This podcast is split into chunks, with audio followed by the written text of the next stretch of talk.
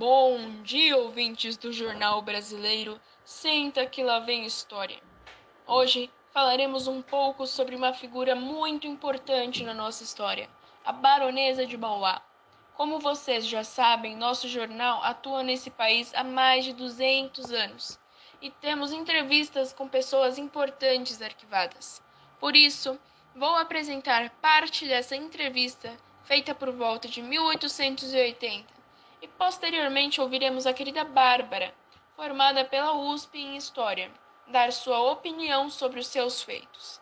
Então, vocês já sabem, né? Senta, que lá vem história. Bom dia, baronesa. Já comecei a gravar. Bom, a princípio gostaria de saber da senhora o que acha que foram os seus principais feitos.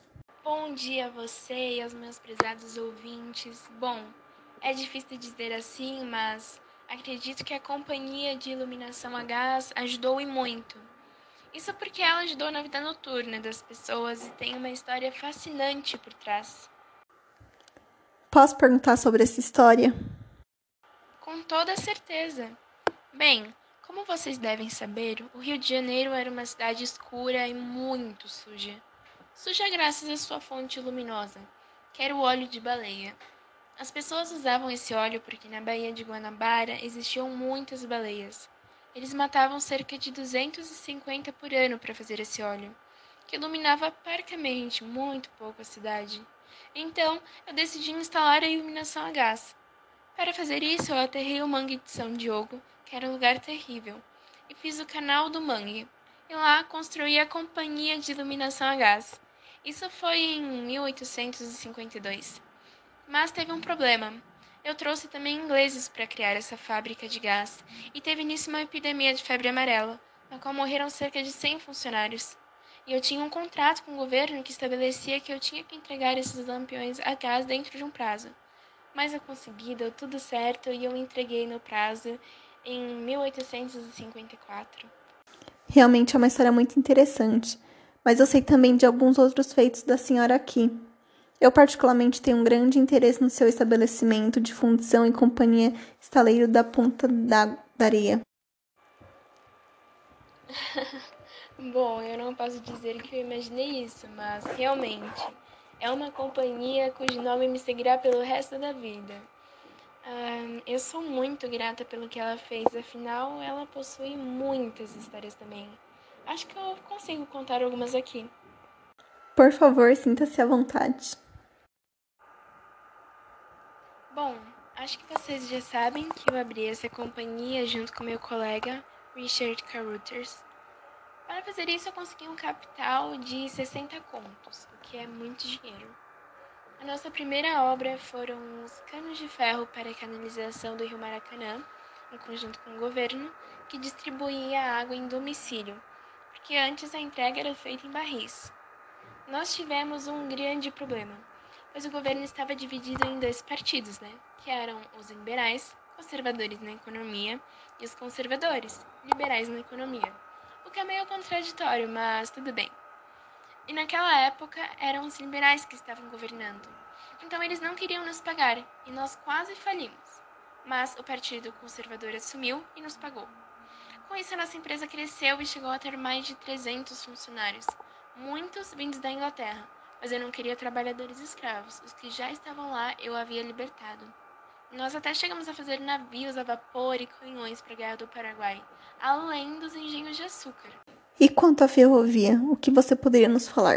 Bom, meu plano inicial era que o produto saísse do Rio de Janeiro de barco até o porto de Mauá, onde se iniciariam as construções e depois ela subiria a serra, chegando em Minas Gerais. Mas, para fazer esse caminho, eu contratei um colega meu britânico chamado William Bett, que pesquisou e refez esse caminho baseado em trilhas indígenas. Na inauguração das obras, essa é uma história bem interessante que nem todos conhecem, na verdade. Eu quis fazer algo diferente e chamei a nobreza, inclusive Dom Pedro II. Acho que ele não ficou muito feliz, porque eu dei uma pá para ele dar um início simbólico às obras, Normalmente as pessoas acham que esse trabalho braçal é destinado somente aos escravos. É, inclusive, acho que ele ficou ainda pior quando eu decidi fazer a mesma coisa quando chegamos na serra, mas tudo bem. Isso já está no passado. E uma coisa que foi meio desconcertante para mim foi que depois desse episódio eu ganhei o título pelo próprio imperador do Senado de baronesa.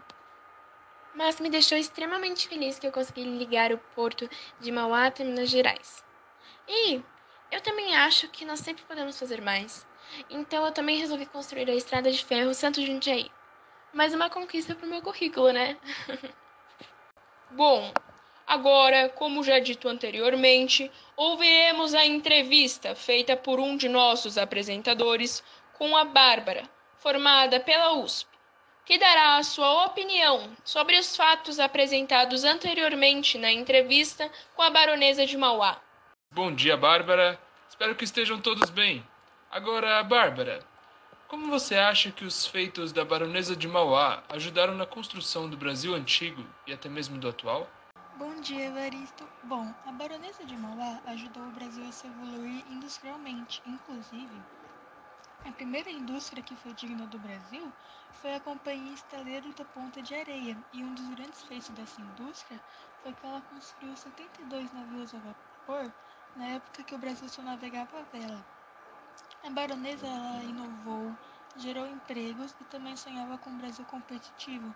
E mesmo ela tendo sido perseguida pelo governo por causa dos seus empreendimentos e também da sua por, por ela ser teimosa em ter seus negócios realizados e também mesmo ela tendo falido, isso não impediu que ela pagasse todas as suas dívidas aos 70 anos e também de conseguir retomar as atividades e o seu patrimônio.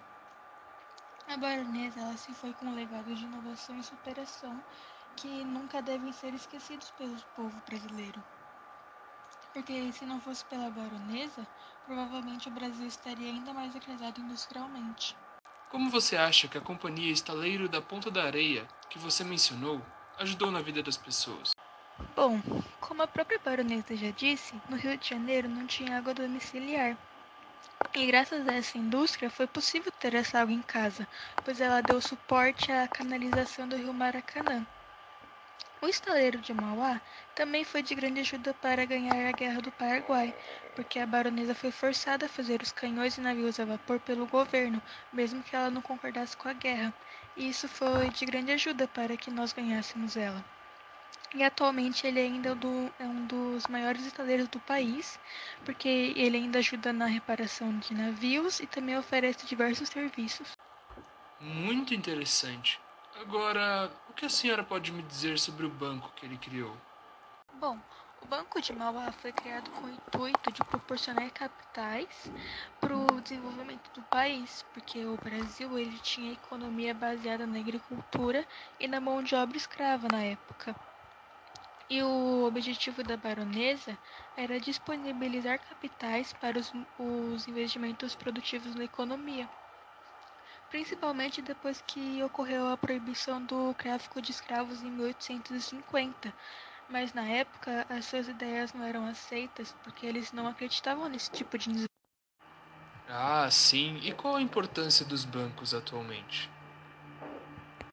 Atualmente, os bancos são de grande importância porque, além de oferecer serviços financeiros, eles também facilitam transações de pagamento e oferecem o crédito pessoal, que ele ajuda no desenvolvimento do comércio nacional e internacional.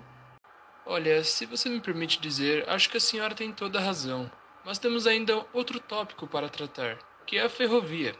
Bem, as pessoas sempre falam que a baronesa enfrentou certos problemas em relação a isso. Você poderia nos dizer quais foram esses? Com certeza. Para começar, ano depois da construção da ferrovia de Mauá, o Dom Pedro II resolveu fazer a sua própria estrada de ferro.